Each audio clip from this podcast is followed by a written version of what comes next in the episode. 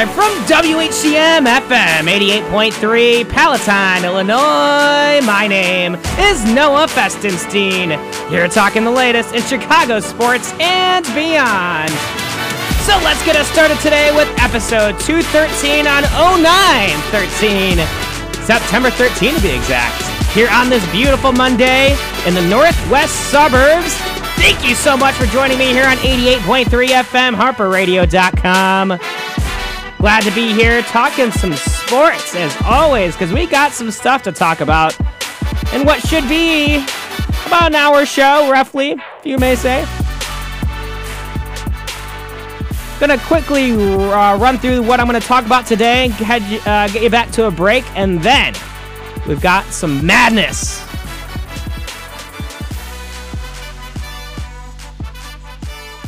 So let's get us started.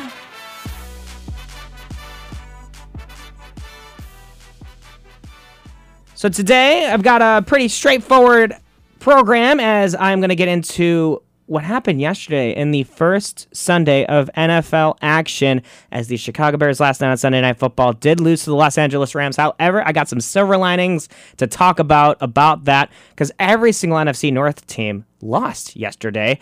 Uh, pretty much basically resetting the the entire season in the NFC North to a 16 game season. I'll get into the uh, details on what I mean by that in the first segment of the show. Also, talk about the scores from all around the NFL for week one. And then after that, I am going to get into some baseball. Going to talk about the playoff push, talk about the insane wild card standings we got in the American League, and some nationally close division action as well. We got the White Sox. I believe their magic number is 10 or 11. They got uh, off day today, but then they have a game tomorrow against the Angels. So we got we'll get into that and what's to come for the end of the MLB season. And then to end the show today, got only three segments today. Going to talk some soccer, talk some MLS action, and most importantly, Premier League action as well as my own very own Manchester United is up top in the standings with Cristiano Ronaldo and company leading the way, and it's very exciting for me to say because I love that team. And what it, what is really um, awesome is is that it is just we got some really good Premier League action and some soccer. So it's really rare for me to be able to end the show on that kind of note. Next week we'll be talking some UFC and MMA, so we don't have to worry about that this week. But as of now, I'm going to take you to a break. So thank you so much for tuning in to this week's episode of Monday Madness Sports Talk the one, uh, not the 100, what am I saying? The 213th edition of MMST. Be back in just a bit, so stay tuned.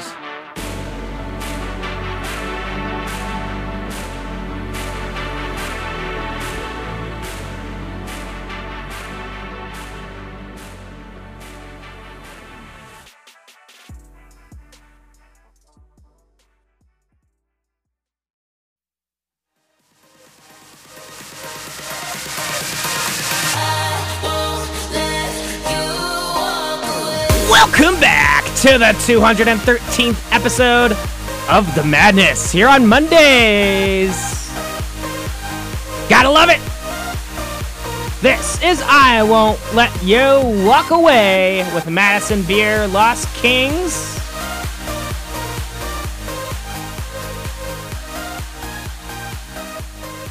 So let's get it with some football action week one. How exciting is it? I can't even believe we're at football season already.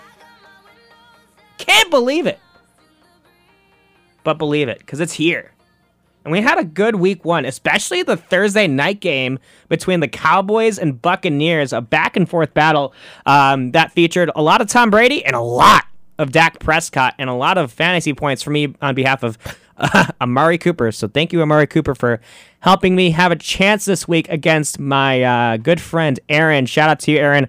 Facing you this week in fantasy football. We have a really good uh, matchup this week. I actually am 19 points behind him, but I still got Lamar Jackson to play tonight. So uh, it'll be a very interesting game for me to watch in terms of fantasy numbers. But uh, Um, shout out to that, and shout out to Aaron Rodgers with three total fantasy points. Music to my ears, huh? Uh, last time I was here on the airways, episode 212, we had our beloved Packers fan, uh, James Jefferson, on with me, uh, talking his thoughts on um, football and all the all that great stuff. And um, I texted him yesterday. I was like, "Hey, how you feeling?" He's like, "It's a terrible day." and for every Packers fan, um, usually I'll say I'll feel bad, but I gotta say I do not feel bad. Um, but you will have to say though, every single team in the NFC North lost yesterday, which does make it back to a 16 week season, 16 game season, because basically in the NFC North Besides, unless we're not talking about wild card in terms of winning the NFC North, who's going to best each other in, in 16 games. So we're back to a 16 game season for the NFC North. And that's why I don't think Bears fans should fret because there were some silver linings yet, uh, in yesterday's game. And when you compare that to silver linings that we tried to take out last year with Mitch Trubisky at the helm and um, the the incoherence, you may say, of the play calling, last year is not. It was much worse last year con- than compared to this year, and I feel like Dalton did a really good job yesterday throwing the ball in a fast pace because he understands that the O line might not be as developed, you know, and you got the uh, wideouts, you know, making the routes much faster for Dalton to make those throws, and then. All, of a sudden, especially in the first drive in the red zone, you saw Matt Nagy throw out Justin Fields. Why not? Why not? And I said he's not going to start, but he might make appearances to give him some experience before he has to make a start because I feel like experience is much more important. And Justin Fields said to himself, quote, he said that that was a surreal experience yesterday and I'm glad that I have it cuz now he knows he could step on the field in an NF in an NFL setting and make some plays. And that's what he did yesterday in his uh, touchdown run. And that's why he was brought on the field on second down to run the ball into the end zone. That's exactly what he did. And that was exactly what we wanted to see. And that's great. And I love it. I love that Justin Fields can get involved like that because that's what Bears fans wants to see. And I'm I was surprised though, and a lot of people weren't surprised, but I was that Nick Foles was not in the active roster yesterday. And um, Another note to point is uh, it made me think that Justin Fields was going to play. Is that Sean McVay, head coach of the Los Angeles Rams, who I think is the one of the amongst the smartest head coaches in the league, said, "quote We are not just preparing for Andy Dalton; we're preparing for Justin Fields as well." And he prepared accordingly. And of course, they won. Yes, as expected, the Rams won, which I'm really happy to see. It was great because at least it exposed some of the flaws that the Bears have, and the mo- the biggest flaws, and I think it's still a flaw is the is the play calling on behalf of Matt Nagy.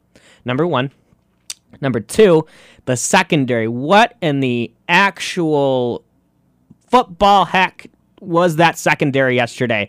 I have no idea what went wrong. I think that they're just not as experienced. I think the absence of Kyle Fuller, who should have been re signed this offseason, was a big factor in that. And this secondary needs to learn how to play with each other. They need to learn how to uh, accommodate the opposing routes. And they played a lot of zone coverage yesterday, and it didn't work out. There was two pl- plus 50 yard pass touchdown plays and then one and there was one that was nearly a, a, a, a, a plus 60 yard. Actually, there's one of them, and then Cooper Kupp was like a half a yard shy of a 60 yard touchdown pass.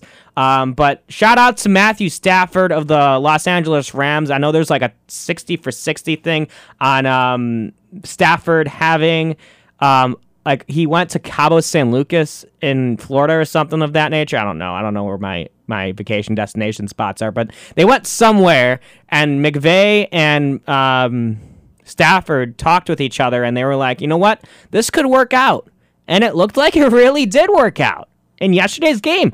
Gotta hand it to them. This is their first competitive game together. And their first time in a sold out stadium at SoFi in Los Angeles, a beautiful stadium. Gotta, I mean, that's where that's what billion dollars is going to spend for you on a stadium. That's what you're going to get. And honestly, I was very happy with it. Did you see the halftime show? The the music was booming in there and it was loud. So you got to love what they're doing in Los Angeles. Uh, so hats off to them. Um, I'm really happy that the Bears at least got gets get this kind of challenge in week one so that they can, like I said, expose their weaknesses, expose some of the silver linings in which what I thought was David Montgomery and his first run of the season was 40 yards. That was awesome. And then you saw Herbert with that 50 yard return right at the right off the gate. So like, you know, Cordell Patterson not being uh, there anymore, you saw another. Like, I don't know what the heck is is up with the Bears special teams and how you know they developed Devin Hester, P- Patterson, and now Herbert into becoming full fledged. 30 plus uh, return runners. Like that's that's awesome, you know? So that is where this Bears team is right now. And I am honestly comfortable right now with this Bears team because you saw Andy Dalton 2.3 second average release time. That was huge because how are you able to trust this O line right now? That is a weakness. It is a is a very very obvious weakness. And then like I said, the secondary of the defense. Like it, it was so bad. It was so bad. Um so that's my Chicago Bears spiel of yesterday's ball game. Um, I'm surprised that Justin Fields didn't make a throw. He did a couple pitch plays when he was on the field, but I think that's right for the the, the circumstance because, um, you know, you have to give him some experience on the field. You don't want to have him risk doing something wrong on a pass play and having that uh, affect his mindset going into the next throw, you know? And um, you know, that's what happened to Andy Dalton on the first drive. He threw he threw an interception in the end zone, and I'm sure every single Bears fan was like, "Of course." And I could hear I was listening to it on the radio and I could hear all like the spirits of all Bears fans saying, "Of course that happened." And that's what I was saying to myself, like, "Of course, like the first drive in Andy Dalton's career as a Bear and his one year as a Bear is an interception in the end zone. Like after two amazing plays with the Herbert um, 50 yard return, the David Montgomery 40 yard run, and then boom, interception. But then before that interception, you saw Justin Fields. And I, when uh, Jeff Joniak on the radio said Justin Fields is in on the field, and I'm like, no way, let's go. And uh, so that was awesome. So um, just happy to have football back because this is something that I miss talking about, and I'm more into it, especially fantasy football. I'm just anticipating a fun some fun football conversations this season for Monday Madness Sports Talk um, because I I've only had like two segments on it in the offseason talking about the Bears and their draft and how great of a draft it was. And then you know some of the offseason moves from other other teams and especially this whole ordeal with COVID and sexual allegation cases especially with Deshaun Watson. He needs to be traded if if the Texans want some future uh, um, weapons, you know, you're not. I'm sorry, Texans. You have to trade him. Like you got no choice if you're not going to play him, right? So the I'm surprised the Texans won yesterday. So um, they're first in their division. So uh, hey, I mean, enjoy it while it lasts. But um, let's speaking of which, let's just go over the scores from yesterday while we're at it. As um, loading up Firefox, Firefox, my least favorite search engine. Um, let's do it. NFL scores. Why don't you? Um, like I said, starting off on Thursday night was probably the best game of the week, and what a way to start the season was a, a massive, entertaining battle between Dak Prescott and Tom Brady. Um, and it was um, uh, just a fun game on Thursday. I was at work for half of it, so but I was able to watch the second half, and in my entertainment saw a 31 to 29 win uh, on in basically the last second. When I saw there was one and a half minutes left for Tom Brady to go down the field just for a field goal attempt, I was like, Buccaneers won. Like they won this game. You got Tom Brady. Come on. Tom Brady doesn't look like he's aging. He looks good. Like I mean, I mean, to say that like a, a 40 plus year old quarterback went 379 yards, 32 for 50 in, in passing, four touchdowns, regardless of the two interceptions he threw. That's a really good stat line right there. And then you saw Dak Prescott, 42 catches with 403 yards and three touchdowns. So that's huge, huge fantasy numbers for those who have those two quarterbacks. Uh, let's move into what happened yesterday afternoon.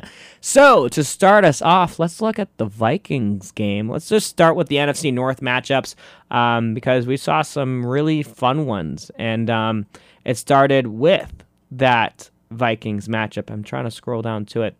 Um, if I can find it, it's not here. It's not here. Where is it? There it is. It went to overtime, so that was another great game. Um, you know, the Vikings were down at the second half. It was tied in the third quarter. Um, well, only seven touchdown, uh, seven points each in the third quarter, and then the Vikings were able to get a 10-3 fourth quarter to force it to overtime, but the Bengals able to pull that off. So if you're going to say any team was the closest to win in the NFC North yesterday, it was the Minnesota Vikings. So if you may say Vikings have the advantage because they have the most points and um, just the better better margin of defeat, at least, if you may say.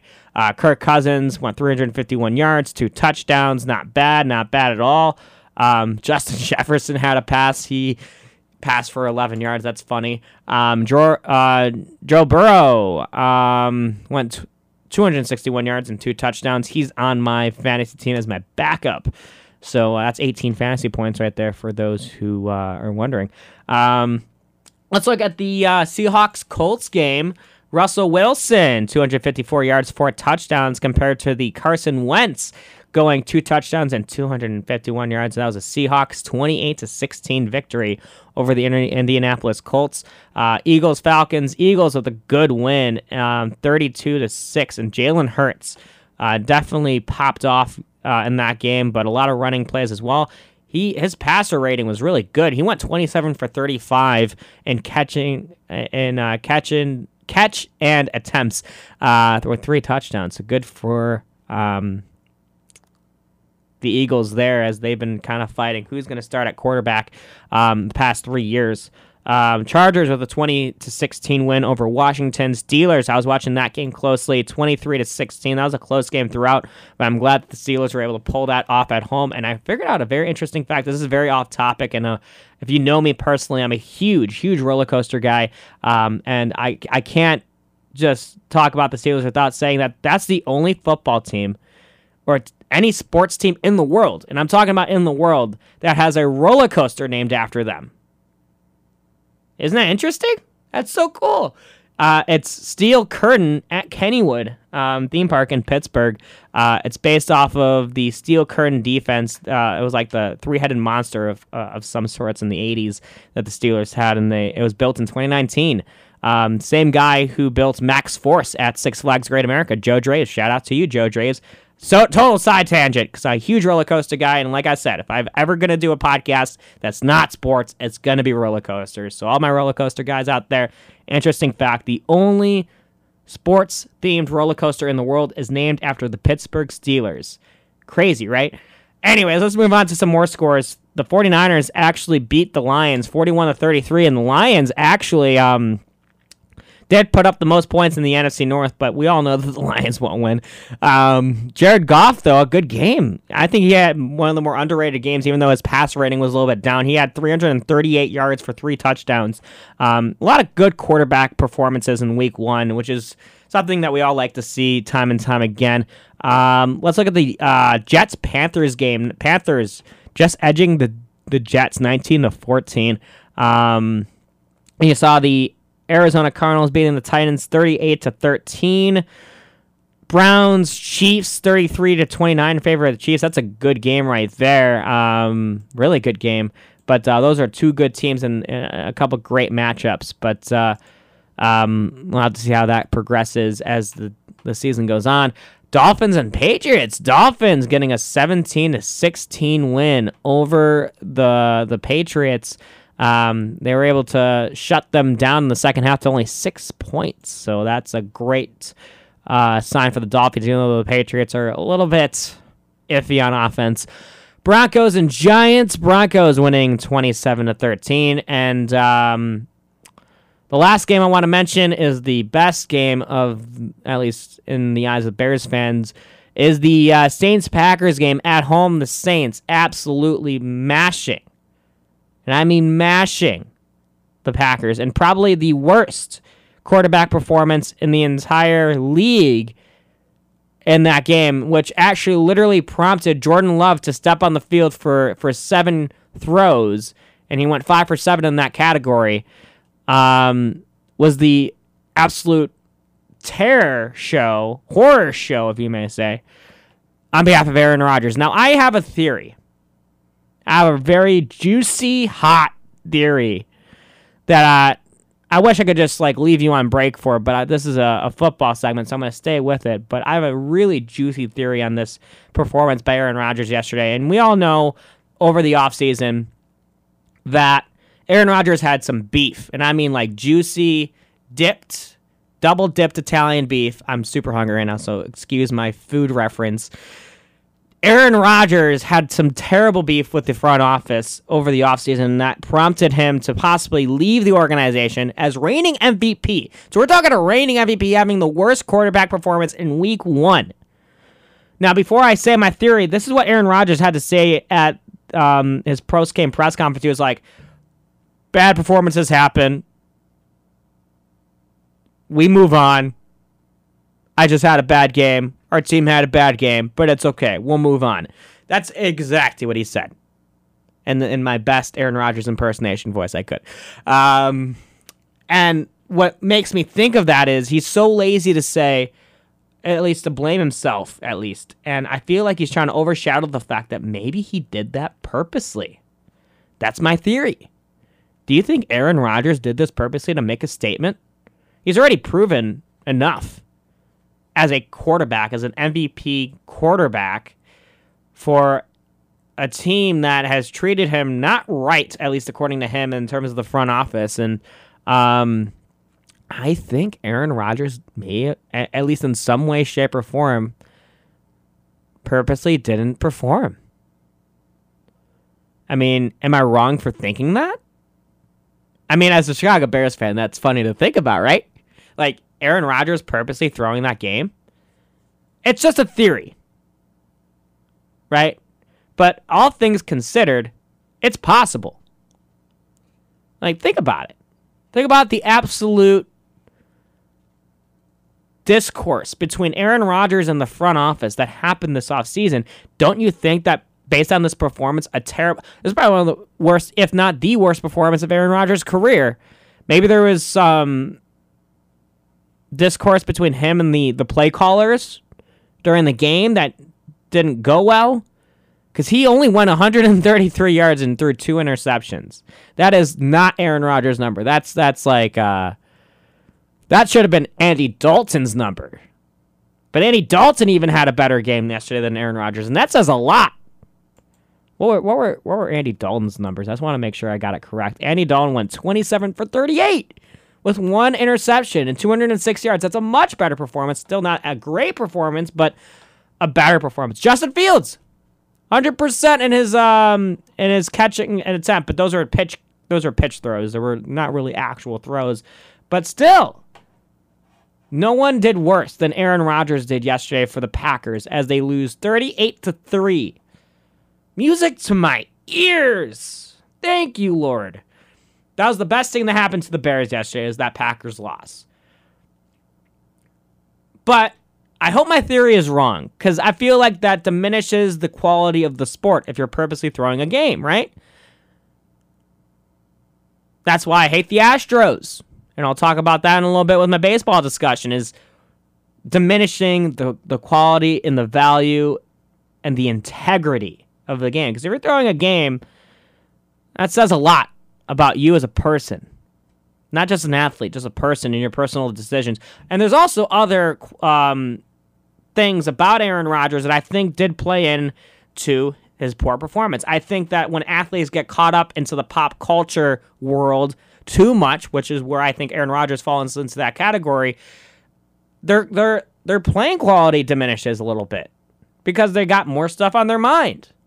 Just like Trevor Bauer this year with his whole thing going on.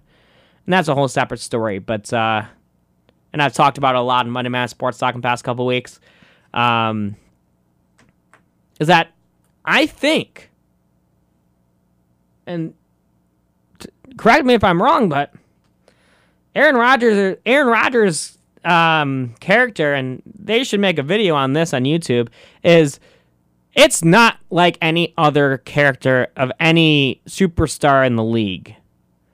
You know, I talk about guys like Max Scherzer. He's got a temperament. guys like, like I said, Trevor Bauer, he's got a temperament and he's, his character's just whack.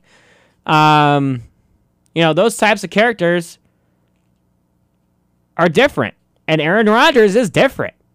So where I'm going with this is I really do think that the the character behind Aaron Rodgers and what he does as a player on the field, it says a lot. And his performance, I think, fit that theory. So there's two theories here. One, he purposely threw it to make a statement to the front office. Two, he's been too distracted by everything going on around him that it's been hard for him to perform. Maybe it's a combination of both. Maybe it's nothing of that. But what is it? Because that is that was not Aaron Rodgers we saw yesterday. And for that to happen and to constitute Jordan Love to come into the game because of that poor performance says a lot. So if you have Aaron Rodgers on your fantasy team, I would be on standby right now in the trade block for the next couple weeks because I know um, one of my buddies. Shout out to you, my friend Warner um, in my fantasy league. He said it on our group chat yesterday. He was like, I will trade Aaron Rodgers for actual dirt. And I told him, I was like, hey, I'll trade him for you for uh, a Big Mac or something.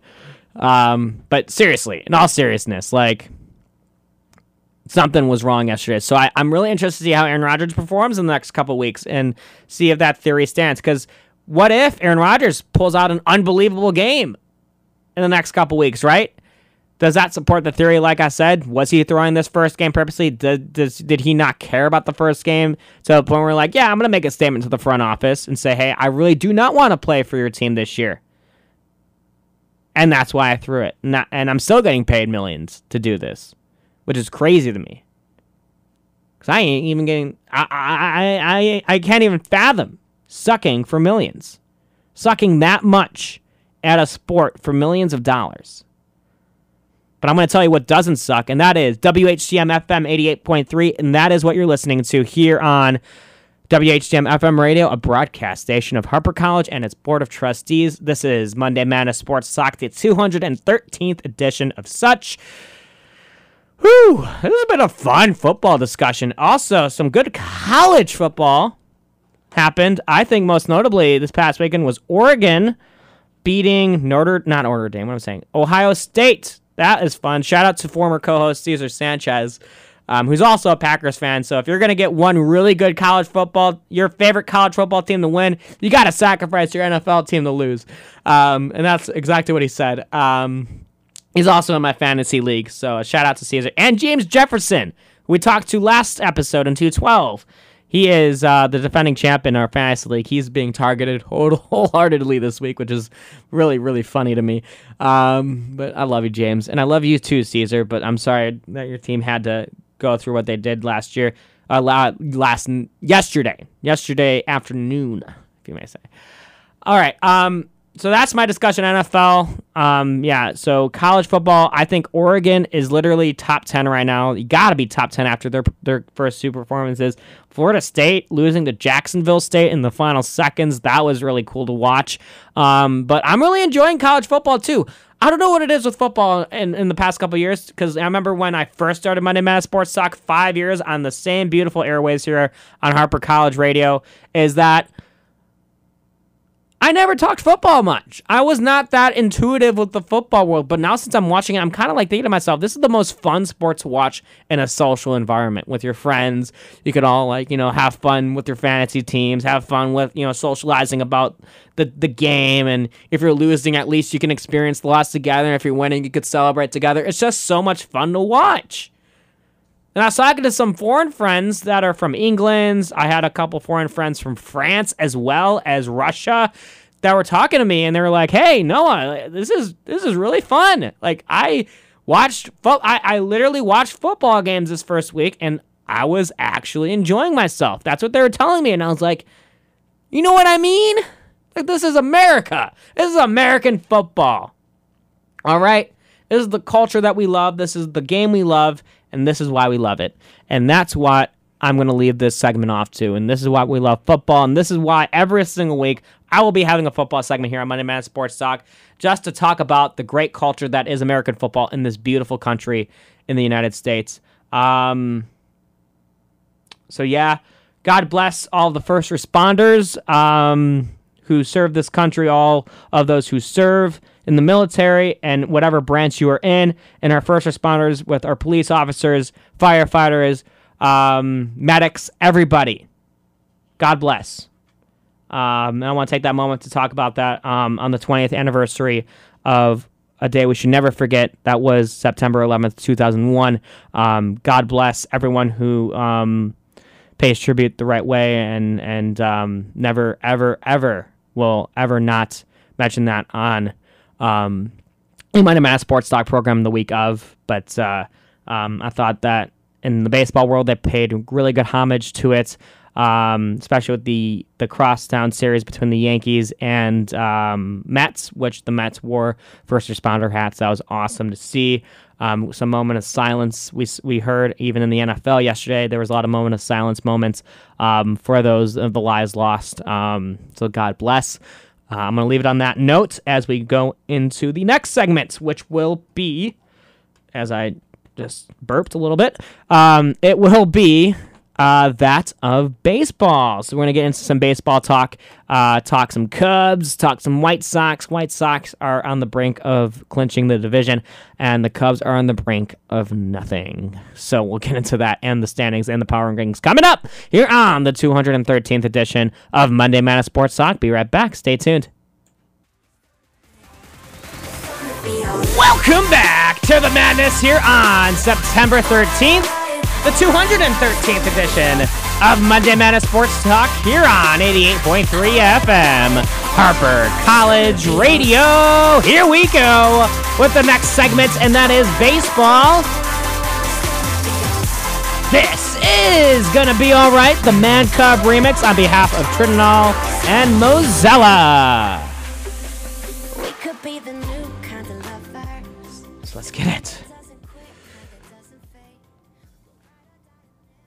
You are listening to the award winning WHCM FM 88.3 station, broadcast station of Harper College and its beautiful board of trustees. so let's get it going with some baseball here um, and uh, talk about them Cubbies. Uh, yeah, right. Um, you know what? I'm going to say it right here, right now, and I'm going to make a very big hot take. And all you Cubs fans, hate me if you want to unless you already hate me, doesn't matter. Um, I gotta say, the only person I want back is Kris Bryant. And then Anthony Rizzo will come back eventually and retire as a Cub. That's exactly what I want. I don't want Baez back. I don't. I was talking with this one person yesterday about it, and they were like, I'm not going to talk to you for a week. And I'm like, okay, you don't have to. That's understandable. But make sure you tune into the 213th episode to hear me why, to hear why I think this way. Baez is a liability on offense and not always consistent on defense as long as much as he looks flashy and great on defense, which he is. He makes amazing plays even on the base pass. One of the best to do it in, in modern era baseball. And I, I'm going to admit it.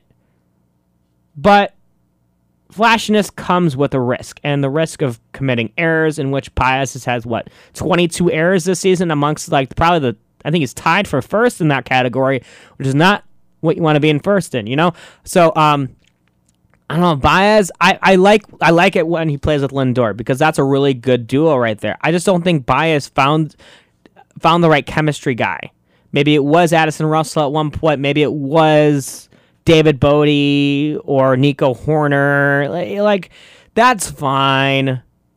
But to me, personally, I believe that Baez is more happy with guys he wants to play with. And that makes me happy because I, I still care about the guy. He brought us a World Series. But a lot of Cubs fans like to hold on to the past because they were so excited that after 108 years of so long, such heartbreaking suffering, whatever you want to call it, we got a World Series because of these guys. And I understand that. But ever since that World Series win, the Cubs have been declining, and I've said this. They, their, their core, even with that core, and even with better players on that core, the Cubs still went downhill. And that 11 game losing streak from this season, right after that awesome combined no hitter that the Cubs threw, That 11 game losing streak proved that this core maybe just wasn't it for this type of team. And that's fine. Maybe it could be David Ross as manager. We don't know. That could be a huge factor in this Cubs downfall. And you can understand that. And I understand that. But I really want to make my point clear is being real. And that was the theme last week. And you have to be real when you talk about sports unless I really want and I was talking about this with James is some sports outlets say things that they think the fans want to hear, but that's not what they believe. And I'm going to tell you what I believe. I'm not going to tell you what you want to hear because you're listening to my show here. And I, I, hate to be blunt like this, but this is literally what I believe. I believe that this Cubs team is better off and more healthy when they really try to rebuild and not try to hold on to the past. The only thing part you want to hold on to the past to is guys who stay consistent. And those guys are like Kris Bryant and in some facets Anthony Rizzo. But you see that Anthony Rizzo in a new environment is still thriving because he's in a new environment. He's he's with different people and he's got a new setting and a new goal in mind. And his goal right now with the Yankees is to make the playoffs. And that's why he's there. He's got no place on a Cubs team that doesn't have a chance to make the playoffs, especially after that 11 game losing streak where the Cubs found themselves 10 games behind in the division and 15 games behind in a wild card spot. They had nowhere to go, and that's why they traded them all just for future pieces. And maybe you didn't expect the return that they did based on all of those great players, but the reason why they didn't have that great of a return as you think they did is because all the players that were traded are rentals. They're going to become free agents regardless. So as they are becoming free agents, who should the Cubs resign? And I think that they should resign one of them because that's important to keep one of the core players in there bolsters the the chemistry. And I'm sure one of those guys will take a hometown discount. And I think those one of those guys has got to be Kris Bryant. And you saw you saw that. And I'm glad the Cubs made an emotional tribute to Kris Bryant when he was at home this past weekend, uh, on Friday specifically, when they had that tribute video for Kris. Um, he was crying. He brought up the tears, and that's what we needed to. See. Well, I don't like to see a grown man cry like that, but you get the point. Is he got emotional, and for him to be emotional like that, you got to think that he's going to want to come back at some point in his career, because you thought as a rookie he was going to be a career Cub, but when you're in a certain circumstance like the Cubs are in this year, where his his contract is, is expiring, where every other core player's contract is expiring, you got to make sacrifices, and that's what the Cubs did, and even that with the Cubs that are right now playing for the team, like Frank Schwindel, Patrick Wisdom, David Bote, and all those guys. Ian Happ has been getting hot. These guys have been getting hot because they're in a position to prove themselves. And they're great players, but they're undermined because they're taking the place of the Cubs core players that left. And that's why I don't like the narrative on these guys like Frank Schwindel, because he's a great baseball player. And I was giving him some heat the first week. I was like, Frankie as like if you're having guys hitting home runs like Frank Schwindel and you're losing ball games, there's something wrong with your team. But the Cubs caught some fire in the past couple weeks. They've won like 15 of 20 or something of that nature. 14, I think, is the correct number. But I'm like happy where this Cubs team is at because at least they're still selling tickets and the tickets were cheaper. I got bleacher tickets last week for six dollars, so I'm not complaining. Um, so it's like you can only get six dollars. By the way, you can only get six dollar bleacher tickets if you go on like a weekday. Because if you're on like a Friday, Saturday, or Sunday, they're probably like twenty five or thirty. So keep that in mind. I also got White Sox tickets for tomorrow night for like ten in the bleachers. So I'm excited for that, and I'm excited to see Shohei Ohtani live. I really hope he's in the lineup tomorrow night because if he's not, I am not going to an MLB game ever again. Just kidding. I will because you know me. I love baseball. Um, but my final thoughts here on this Cubs discussion is I like Kris Bryant, and if the Cubs do resign Baez, I'll I'll I'll like I'll still like that move, but I'm not. The reason why I'm saying this, to be truthful, is I'm not trying to set high expectations for these guys to return. I'm trying to set expectations for this Cubs team not to rebuild, but to restructure. And in a restructure is it different than a rebuild. You're not you still have your pieces, but you have to kind of put the puzzle pieces in a different spot.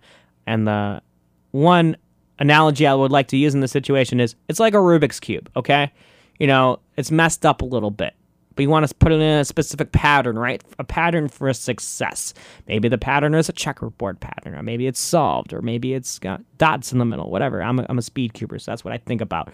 Uh, but, you know, I I do believe that the Cubs team is in a, in a restructuring mode right now rather than a rebuild. And that's why I'm not too high on re signing guys that literally only helped us in the past. That's why I don't want to hold on to the past. I want to I want to regain for the future and have future guys that are consistent, like guys like Nick Madrigal, who can bat above 300 without having to swing for the fence every single darn time when he's at the plate. You know, I that's what Baez does. That's that's not the focus. You got to get on base. You got to base run. I'm a, I'm an umpire for softball, and in softball, it's not about hitting home runs. It's about base running, and base running is 80% of the game. And when you can base run, when you can play a small ball great things happen. And it's more fun to watch baseball when small ball happens because it's not just hitting bombs and bombs and bombs over and over again. You're actually watching baseball in its finest, most pure way possible. And that's why I love the game. That's why I love players like Nick Madrigal, is because he can get on base. And Nick Madrigal said himself, he's so he's comfortable being in a, in a position to be on a team that wants him to do that. And that's the Cubs you know, this White Sox team right now has a great mix. Why, and this is going to help me transition into the White Sox discussion. Is they got a great mixture of guys who can get on base, who can run, who can hit home runs, who can pitch, who can play the field the way that they need to play the field. That's why this White Sox team is so great. But I really do believe if they do not get home field advantage against the Astros, they will be having a very hard series, and I believe it will go to five. It will be a close series, but the Astros will have the advantage if they get home field, and that is very, very important to recognize. Home field advantage in any sport for any playoff matchup is extremely important. Um, the White Sox are right now 82 and 61. The Astros are 83 and 59. So the Astros have more games to win than the White Sox do. So the Astros, in this regard, have the advantage. But the White Sox are 12 games in front of the Indians. I believe that's a 10 or 11 um, magic number for, for, the White Sox and the Indians right now. They have a, a, a series coming up against the Twins, Yankees, and Royals. Um, so um, against the Twins, you got to be rooting for the Twins here. Uh, even though the Twins are my second favorite team in the AL Central, um, and uh, I'm showing my love to my, my Minnesota family out there. I love you guys. Uh, so you know what? Um, if it's not Chicago, it's got to be Minnesota because I do love Minnesota. Um, so yeah, so the White Sox do not have an advantage in that regard. Um, Astros, however, in the American League West, they have a tougher um, tougher opposition. They got the Athletics six and a half and the Mariners six and a half behind. Um, so with that being said, those are the division numbers. I'll get back to the wild card numbers in just a second because those are much more interesting. Uh, Braves in the NL East, four and a half games in front, five in front of the Mets, and the Mets one of the games of the years yet year yesterday. And I think the best performance as a Met, Francisco Lindor, going three for four for three home runs, all home runs, meaningful because they won by one run against the wretched Yankees. And I really do not want the Yankees to win. That's why I'm a huge, huge Blue Jays fan and a huge Red Sox fan. The Red Sox have always been a favorite team of mine. Um, so uh, I got to love it. Got to love it. Um, so got to be very happy with that. Um, and then let's talk about those Teams in the NL Central. Brewers, 14 games in front of the Reds. They're just about to clinch. Reds do have a chance for the wild card, though. I'll get to that in a second. Uh, NL West, you got the Giants, Dodgers, and Padres. Padres now 18 and a half back. Two and a half back are the Dodgers and the Giants right now. They hold the number one spot in the power rankings currently, and I think that is rightfully so. So, that being said, let's talk about the um, wild card standings because this is they call it wild card because it's wild, like literally wild. Um, and so looking at that specifically, um, talking about the American League, um, focusing on the American League because um, this is the closest. You got two teams with the same record, almost same record, same winning percentage. 80 and 63 are the Toronto Blue Jays, in which they have won nine out of their last 10 games. And so they scored 44 runs in 24 hours against the Orioles, but that is the Orioles. So, I mean, I'll have to give them that. Uh, Boston is 81 and 64. They're uh, one, both one game in front of the New York Yankees, who are 79 and 64, but the Yankees are 2 and 8 in their last 10. And like two weeks ago, they were like on a 14 game winning streak. And uh, that's just the the ebbs and flows of baseball, you know. You go on a winning streak and you go on a losing streak, and that's what led to the downfall of the Cubs. You know, you know those risks can't happen, and you can't have those stretches where the Yankees have had. They were in a position in the wild card. They were in a solid what two to three game lead in the wild card. Now they're one game behind, and they also have more competition, which is going to make this wild card race even more interesting because you have the Athletics and the Seattle Mariners both tied at three games behind in the wild cards. Just more competition. Because why not? Why not make it more wild in the wild card race? So let's talk about the National League wild card race. I think the the Dodgers and the uh, Giants. That's the most interesting division race, along with the division race in the American League East, where Atlanta is in front, 76 and 56. They are uh, 76 and 66 to be exact. Um, you also got so Cincinnati is behind is is tied with San Diego for the second wild card spot with the same winning percentage, but the uh, San Diego Padres have one less loss. So I guess that's what constitutes them being um, above the line instead of below the line. Um, St. Louis are one game behind with a 73 and 69 record. Philadelphia 72 and 71, two and a half behind, and the New York Mets are knocking on the door. I'm rooting for this Mets team. I'm gonna say I like this Mets team right now. If they had Jacob Degrom and Noah Syndergaard, they would be they they would be winning the division. To be quite honest with you, but it's just like I said, the ebbs and flows of baseball with injuries and winning streaks and losing streaks. That's what happens, and I'm sorry to see that the Mets fans just have it rough sometimes. Um, and uh, I really hope that the Mets do kind of make a comeback in that regard. So uh, we'll uh, you know leave it at that. Um, let's go over the MLB Power Rankings. As I pull that up, they were they were posted every Monday, which is convenient for me because that makes me be able to kind of talk about it. Um, as they were posted three hours ago. So the Power Rankings. The headline today is "Surging Blue Jays." make wildcard race interesting. And I have already made that point clear. And that's awesome. Vladimir Guerrero Jr., 44, 45 home runs. One leaders, Shohei Ohtani. We'll see if he can catch up in that in that race. I think that's the most interesting thing going on with the Angels right now is Shohei Ohtani. That's why I'm going to the game tomorrow is to see Shohei Ohtani live. I hope that I can learn enough Japanese to say, "Hey, Shohei, throw me a ball." Let's actually see if I can. Before I get to the power rankings, let's um throw me a ball in Japanese. I'm gonna totally botch this. I was just telling uh, my friends here in the WHM studios, uh, Mary Runner and uh, a couple other people. Uh, shout out to those fellas, those awesome people here at WHM. I'm saying that I want to learn Japanese. I love Japanese culture. I love whatever they do, and if I were to live anywhere else in the world, it would definitely be Japan.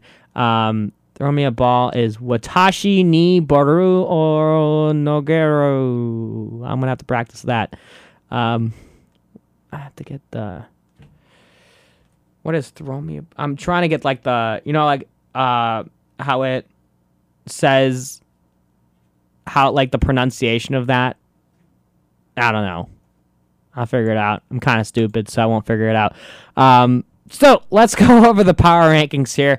Um, the biggest movers are the Blue Jays going up three and the Mariners going down three. Uh, Giants are atop. Uh, the Dodgers are second. Brewers are third. And uh, they just recently threw a combined no hitter, which is congratulations to them. I think it's Corbin Burnes and Josh Hader with that combination. Um, I'm also a semi Brewers fan. I like the Brewers. I like their organization. I love their stadium. Their stadium food is probably the best top three. If you haven't had their cheese curds at uh, American Family Field, highly recommend it. Um, that's why they should be top three in the power rankings. It's just because of their cheese curds. Um, Rays are in fourth place. Astros in fifth. Blue Jays in sixth. White Sox are in seventh. Um, Red Sox in eighth. Braves in ninth. And the Yankees in tenth. So that is the power rankings uh, for baseball. And um, that's all. Oh man, my, my, my voice cracked. That's really all I gotta say. That's what I was trying to say until my voice cracked. Uh, so yeah, yuppity yup yup yup. Uh, that is that. Um, that's all I gotta say for baseball, I guess. What else? Um, looking forward to a good week. I think the White Sox have a game, three games against the Angels. Let's look just before I send you guys a break before uh, my last segment here today. Um, White Sox have uh, three game set against the Angels, and then a three game set in Texas against the Rangers. And I'm guessing that um, while they're on the road against, uh, they're on a huge road trip. They're going to be in Texas for three, uh, Detroit for two, and then for four games they're in in Cleveland. Actually, five games because they're making up a game. So five games in Cleveland. So you got to think that they're going to clinch the division in Cleveland because every time you win against your uh, magic number opponent, that's two. And I think it's at 10 or 11 for the White Sox right now. Regardless, the White Sox have clinched the division. We got to think that at this point. Um, but then after that road trip, they come back home for the rest of the season against the Reds and the Tigers. So looking forward to that. But as far as I'm concerned, we got a fun game. We got a fun series against the Angels coming up. Get to have my homecoming with Joe Maddon. I'll uh, have a cup of tea with him, and uh, we'll go from there. But for now, we are going to go to a break here on the 213th edition of Monday Madness Sports Talk here on uh, this is uh, September 13th, 2021. And we'll see you in a bit with some soccer. Premier League standings, MLS standings, probably about 10 minutes on that, and then we'll on the show from there. See you in a bit. Stay tuned.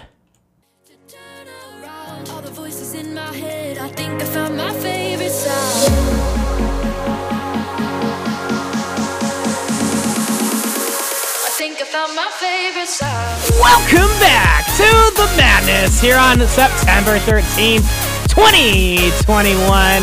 Here on the award winning college radio station of WHCM FM 88.3, Palatine, Illinois.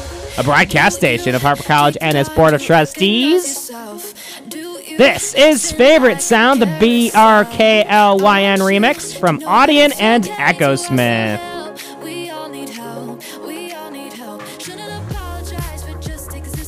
So let's get into it with some soccer, or what you may call it as football, and what I like to call it as football, because it is a ball that you kick with your foot. Makes sense. Um, alrighty, so let's talk about the MLS standings while we're uh, here in the United States, and then we're gonna take a plane overseas, um, a virtual plane overseas. Uh, remember, like I, I, let's take a flash from the past here. This is way off topic. You remember the time? Uh, I've always been like a nostalgic kind of guy, thinking about like preschool moments. Remember, like I don't know if your school ever did this, like a virtual plane ride to like Hawaii, and then once you get off the virtual plane ride in your classroom, you go to like to the gymnasium, and there's like a like a sandbar set up, like some like Hawaiian theme stuff, and you're basically virtually in Hawaii and then you go back from the gymnasium. You're like, all right, we're done here. Go back on the plane. You're on the plane. You you eat some plane food in your classroom or whatever, and then you get off the plane, and then you're back at school. Uh, I just remember that very, vividly, and it was just a lot of fun. So shout out to anybody who does that, any school that does that. But we're now taking a little break here. We're gonna take some. We're gonna talk some MLS standings, and then we're gonna take a plane ride, a virtual plane ride. Um, preferably a Boeing 787. Uh, I don't even know if those exist, but uh, I'm not really good with plane stuff. Um, so if my friend Chris, who's probably listening right now, can correct me and text me to say if I'm right, please do, because he is a pilot himself and good with planes.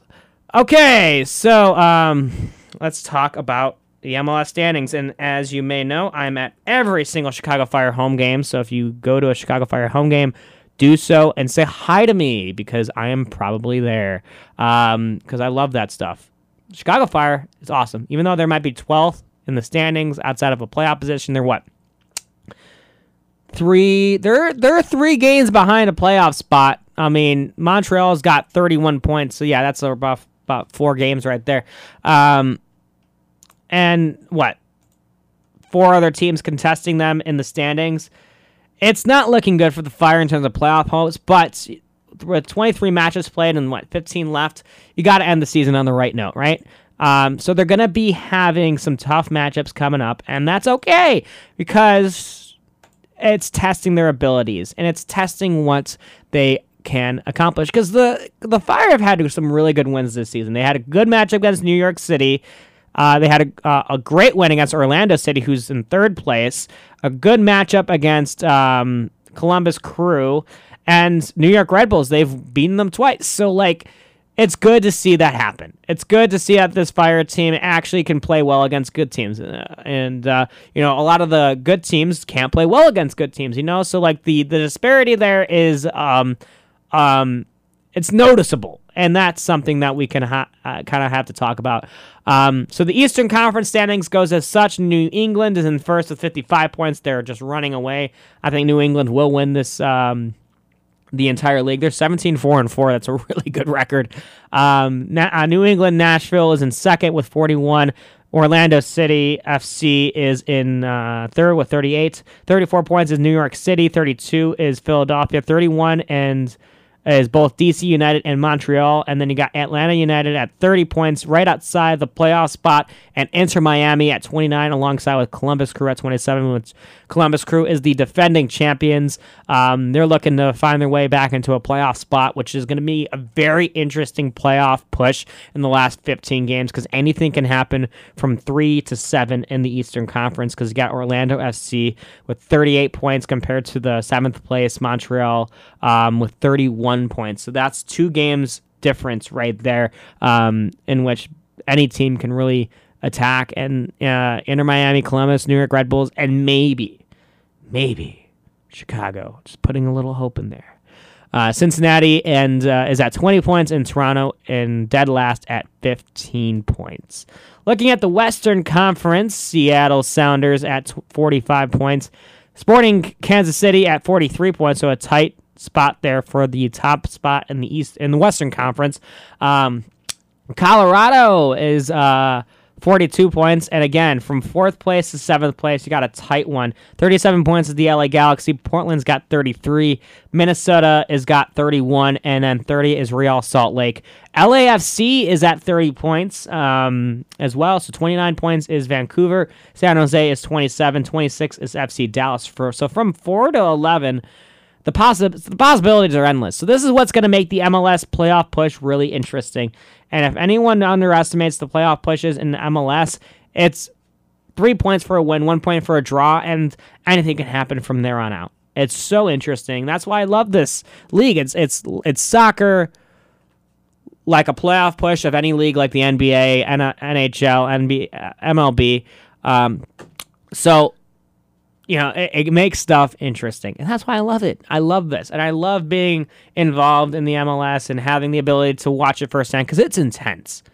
I know some people have a, a, narrative on soccer saying it's hard to watch a, a 90 minute game of people going back and forth on the field, but it's intense when you talk about the formations and the strategy and the ball movement. It's insane when you have 11 players on, on a pitch moving at the same time, coherently. It's it's extremely. It's like it's poetic. That's why I, I think poetic is the perfect way to, eh, to describe this. Um, so yeah, now let's get on this plane and go all the way across the Atlantic Ocean into England, one of my favorite countries.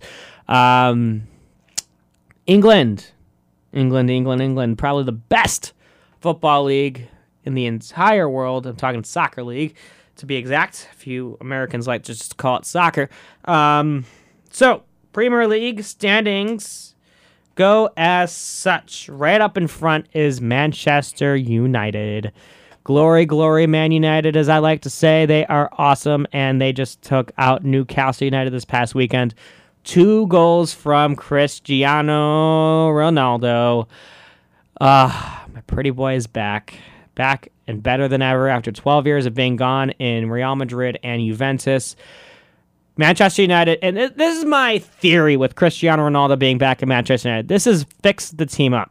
You know, I think the biggest flaw with Manchester United this past couple years has been kind of chemistry and like, you know, Old Trafford is known for its its its energy and its historical presence. Just like Wrigley Field, right? You know, if you bring fans into Wrigley Field and you bring the energy there, they're going to win ball games. That's why they won the World Series in 2016. Same thing applies to Old Trafford with their rich history. Um, is Cristiano Ronaldo coming back. It's not just one player making an effect; it's affecting all the players around him because it's making everyone else better. Make it, it kind of it also heightens out the competition because you also got guys in the depth chart who want to be on the starting lineup, who want to be subbed in in the 60th minute and make an impact. And Cristiano Ronaldo is pushing them to do that and pushing them in practice, kind of like how Michael Jordan did that. You know, Cristiano Ronaldo is the greatest of all time because of that.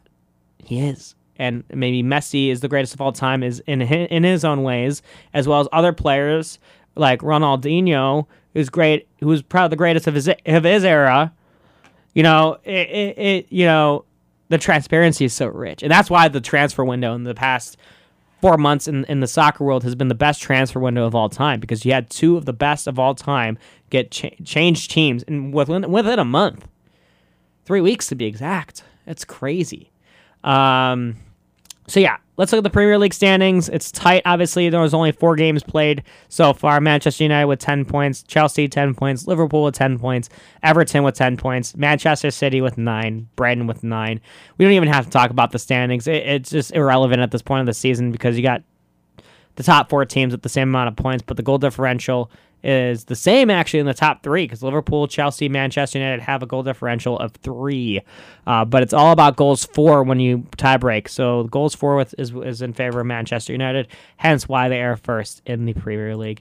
Um, but uh, if anyone's going to be in their way in the Premier League this season, it's got to be Chelsea. It's definitely got to be Manchester City, and even that of Liverpool.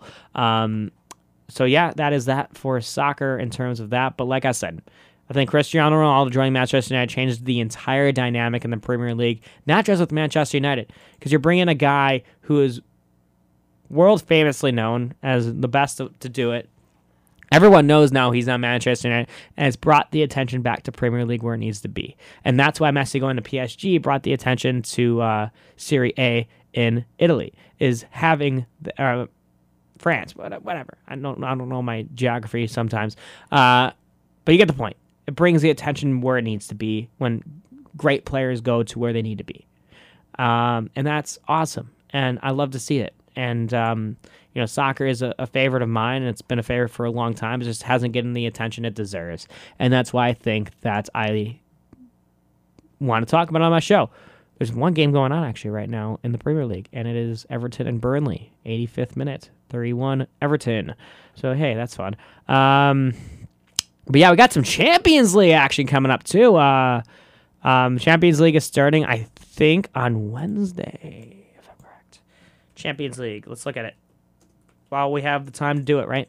Um, yep, tomorrow, 11:45 in the morning. I'll be watching it. Manchester United against the Young Boys. Um, and then you got yeah, it's going to be interesting because it all starts tomorrow. Uh, Manchester United is in. Um, a group with Villarreal, Young Boys, and Atalanta. I love that group. That's a good group, I, especially Villarreal. I think it's a great matchup. Um, but yeah, uh, I think the best group is Group A and Group B um, because you got Club Bruges, Man City, PSG, and RB Leipzig. That's a really good group. Group B is Milan, Atletico Madrid, Porto, and Liverpool. Gotta love it. I also love saying the names of soccer teams. They're just fun. Look at Group C, Ajax, Besiktas. I don't know how to pronounce that, but whatever. Uh, Dortmund and Sporting. So uh, some good stuff right there. Really good stuff. Um, so yeah, that's soccer, and that should just about uh, be the sports here on episode two thirteen. It's been about an hour for this show. Like I said at the beginning, it wasn't going to be too long of a show because uh, I usually like to talk UFC MMA at the end, but I'm to say that to next week because we didn't have a. Um, might as well make quick mention of it. Why main mention of it? Because uh, we do got um, an event this upcoming weekend in the MMA world. Um, it is that of Derek Brunson. Uh, no, no, that was the last card, but I do actually want to make quick mention of that. Might as well talk UFC right now my quick thoughts in UFC because we do got an event this upcoming weekend. Anthony Smith and Ryan Spann at light heavyweight. Um, got an awesome, another awesome light heavyweight match at co-main as Ion Cutelaba and Devin Clark. Um, talk about um, this past fight night, which was a week from this past Saturday. Uh, it was the Edson Barboza. Nah, that was the week before that. What am I doing? Uh, Derek Brunson and Darren Till. What a night for um, England fighting, uh, specifically in the lightweight division. The first fight of the card. That was my personal main event. Paddy Pimblett against Luigi Vendramini. And Vendramini put Paddy Pimblett in a lot of world of trouble um, in the first couple minutes, and then Paddy just comes in wailing and beats Luigi. Uh, Paddy Pimblett is my new favorite fighter in the lightweight division. This dude has got some. I don't even know what he's saying half the time because his, his his accent is so rich. Um, uh, but like this dude's funny. He's, I mean, he might have some. Uh, his background check might not come back too clean, but hey, this is fighting. This is not not all sunshine and rainbows here. So, uh, um, but next week we got a lot of UFC to talk about because UFC 266 on September 25th is stacked, stacked. And if I didn't say stacked, stacked enough because it's S T A C K E D stacked with all capital letters. Um, I'll be talking about that card next week and previewing it. Um, so we got a really good show next week. It's a podcast next week. So pay attention to that. Um, it's not going to be here on 88.3 FM. We're still going to go with the um, every other week format because I get to record from my basement with my podcasting microphone and then um, be able to record um, from here as well. So you get the best of both worlds podcasting and radio shows. Um, however, I, I am also working with other podcasts, helping other podcasts produce. Um, if you are interested in doing a radio show here at Monday, um, not Monday Madness, at uh, Harper College Radio, if you're interested, uh, don't hesitate. There's some applications at the front. You can also go on the Harper College website or Harper College Radio website at harperradio.com for more information on that. Um, it's a great group of people here um, at WHCM.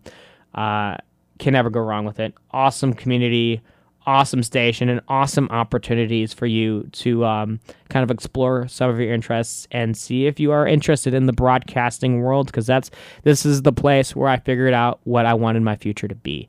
Um, so all due respect, uh, gotta love this place. Um, and yeah, it's just uh, I don't want to get too emotional, but it is. I love it. I love it so much. Uh, alrighty. But uh, as of today, that should about do it.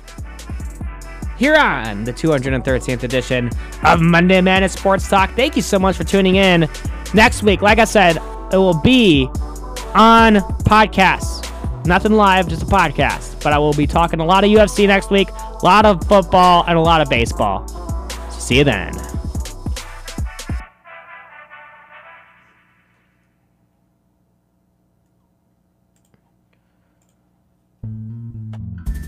Folks, this is Jake from Jake Joyce's Wide World of Sight. Comes in threes.